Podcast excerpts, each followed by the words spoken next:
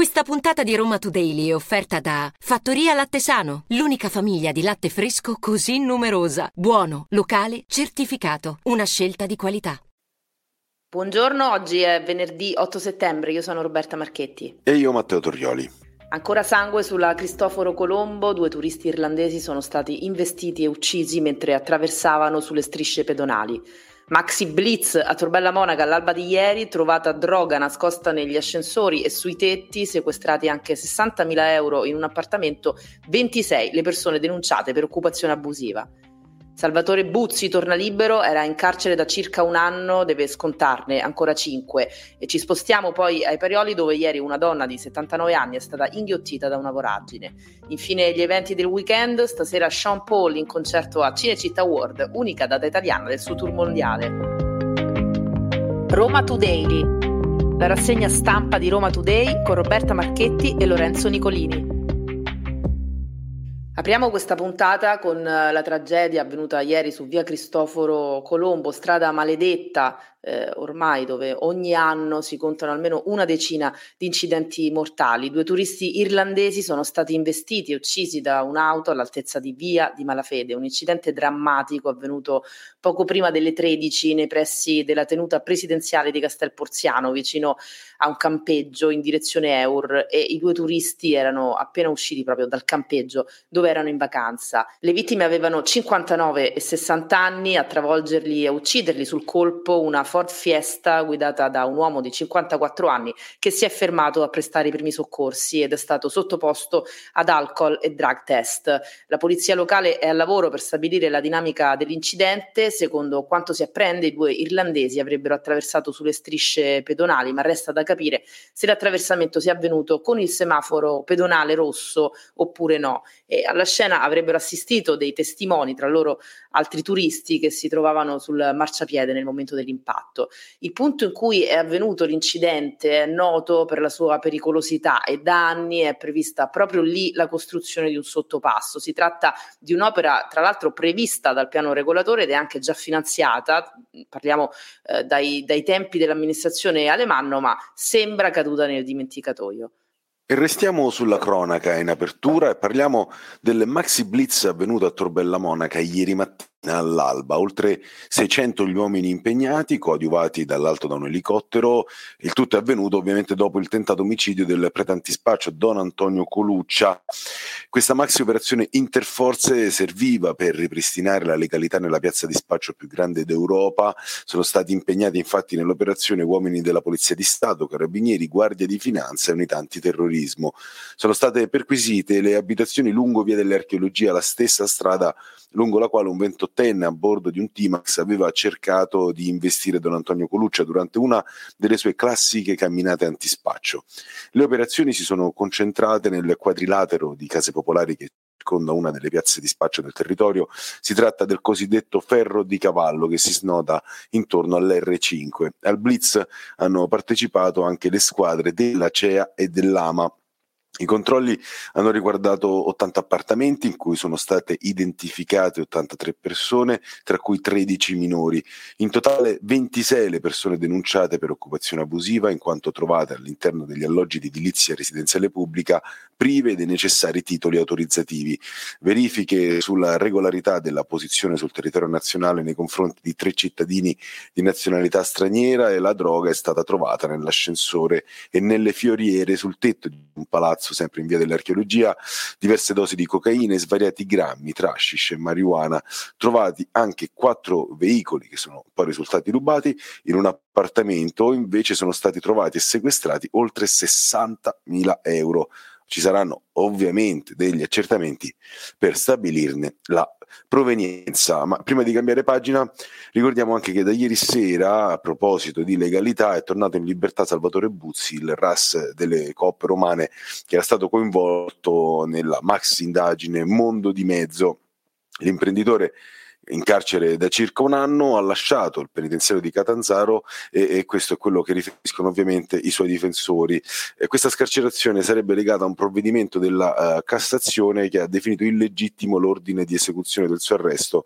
I difensori chiederanno ora eh, che eh, possa rimanere alla, come misura alternativa al carcere, all'affidamento terapeutico. Staremo a vedere appunto se tornerà in carcere oppure potrà eh, seguire questo percorso. Ricordiamo che Buzzi deve scontare ancora 5 anni. Un'altra notizia di cronaca arriva da Trastevere, uno dei luoghi simbolo della movida romana. Alcuni residenti di via San Francesco Ripa, vicino piazza San Cosimato, intorno alla mezzanotte tra martedì e mercoledì non riuscivano a chiudere occhio a causa del frastuono che arrivava dalle strade. Un residente, evidentemente esasperato, ha lanciato una secchiata d'acqua dalla finestra della sua abitazione per cercare di disperdere la folla e questo gesto ha scatenato la reazione di un gruppo di giovanissimi che hanno iniziato a seminare veramente il panico per il quartiere. Forse alimentati dall'alcol hanno fatto irruzione nel portone del civico 8 prendendo a pugni e calci pareti e cassette della posta e distruggendo una vetrata a protezione di un affresco.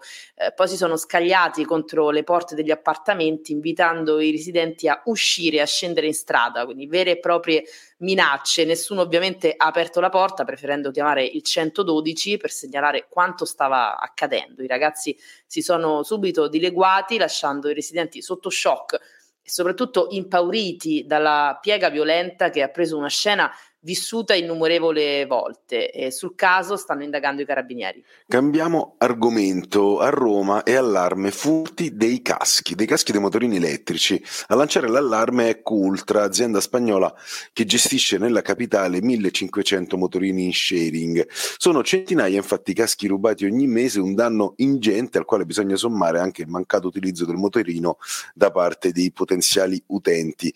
I furti avvengono ogni giorno e la società, vista la situazione ormai fuori controllo, ha deciso di passare all'azione e eh, affiancata dall'avvocato Federico Sinagra di Roma ha cominciato a sporgere denunce su denunce. Eh, Roma Today ha contattato Federico Sinagra il quale ha detto che eh, si denunciano circa 20 soggetti al mese. Eh, uno tra l'altro si aspetterebbe no, una denuncia contro ignoti vista la vastità del fenomeno, invece non è così, perché tutti i caschi di questa azienda di Ecultra sono brandizzati e tra l'altro anche le vernici utilizzate sono uniche in Italia. Chi conosce questo tipo di caschi li può riconoscere da qualsiasi distanza. Quindi cosa succede? Che andando anche in giro l'avvocato che segue l'azienda o rappresentanti stessi dell'azienda, ogni volta che vedono un casco portato da qualcuno non su un motorino Ecultra, basta fotografarlo e poi sporgere denuncia. Ormai tra l'altro anche le forze dell'ordine riconoscono questi caschi e tutte le volte che per un normale controllo viene fermato uno scooter, il passeggero, il conducente che ha un casco illecitamente detenuto subisce poi un procedimento penale. Passiamo adesso a uno dei problemi più annosi di questa città, sto parlando ovviamente delle buche, buche che spesso come vediamo diventano vere e proprie voragini. E ieri pomeriggio ai Parioli una donna di 79 anni è caduta in una voragine non segnalata, coperta con un pannello di legno, probabilmente messo lì da qualche eh, cittadino che voleva evitare il peggio, ma ieri eh, è successo esattamente il contrario. Questa eh, voragine non era neanche delimitata e parliamo di una buca di 50 centimetri, quindi profonda quasi un metro. La signora stava passeggiando con la figlia e la nipote a Via Lisbona, quindi proprio a due passi dalla Luis e da Villa Ada, quando è stata letteralmente inghiottita dalla voragine. A soccorrerla il personale del 118 arrivato sul posto e alcuni testimoni raccontano che è stato difficile anche tirarla fuori e, e metterla in piedi. Ignoti i responsabili e i motivi della voragine, poteva anche andare peggio, ad esempio poteva caderci un bambino lì. Ci sono aggiornamenti sullo stadio della Roma perché ieri in Campidoglio c'è stato il primo dibattito pubblico sulla realizzazione dello stesso a Pietralata, ce ne saranno altri gestiti da Nomismo, una società di consulenza che è stata incaricata appunto di portare avanti questi dibattiti e l'obiettivo è quello di concludere la quarta settimana d'ottobre con l'ultimo incontro per poi eh, ottenere la nuova e ultima delibera e per l'interesse pubblico nel 2024. Clima infuocato tra contrari e favorevoli, ma il sindaco Gualtieri ha promesso che lo stadio si farà e ha dato anche una data. Concluderemo nel 2027, nel 2025 la prima pietra. Staremo a vedere. Aggiornamenti non solo sullo stadio della Roma, ma anche sulla situazione del laghetto di Tor di Quinto. Ne abbiamo parlato nei giorni scorsi. Il bacino d'acqua artificiale di Roma Nord si stava prosciugando. Tante le segnalazioni dei cittadini che denunciavano il cattivo odore, i rifiuti che stavano venendo a galla, animali senza vita e tartarughe e anatre che vivono lì in seria difficoltà e proprio ieri il presidente del quindicesimo municipio, Daniele Torquati, ha partecipato a un sopralluogo insieme al Dipartimento Patrimonio di Roma Capitale per fare il punto con la società incaricata della gestione dell'area sulle condizioni del laghetto.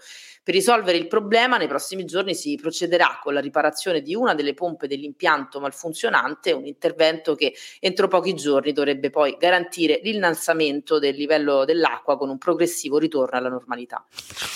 Cambiamo decisamente argomento, c'è una gustosa novità per gli amanti dell'alta cucina. Nella storica stazione di servizio Eni di Via l'America all'Eur apre il primo Alt Stazione del Gusto di Roma.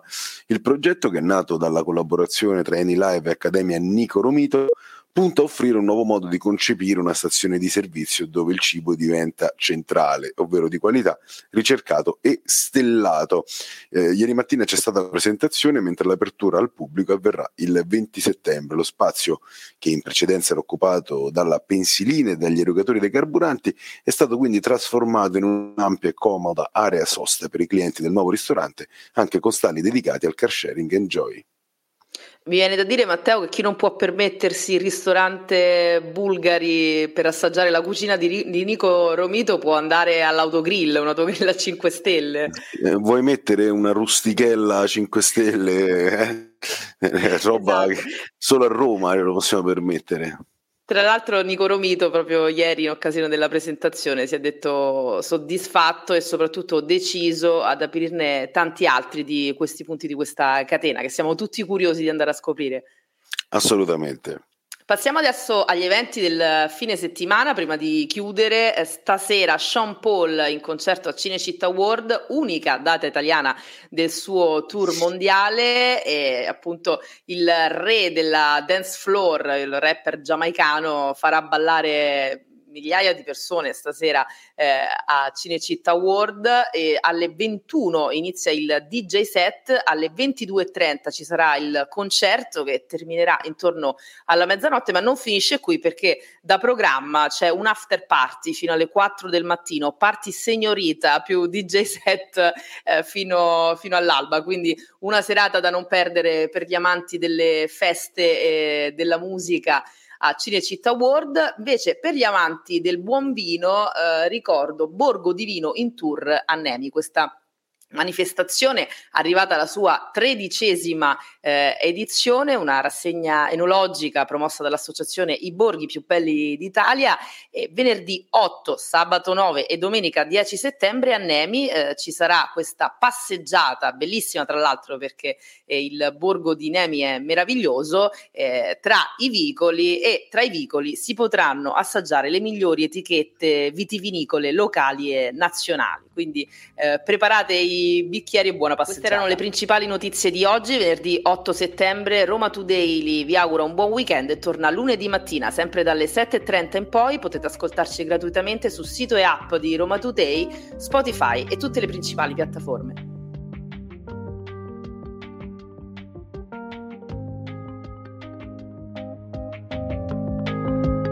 Roma Today, la rassegna stampa di Roma Today con Roberta Marchetti e Lorenzo Nicolini.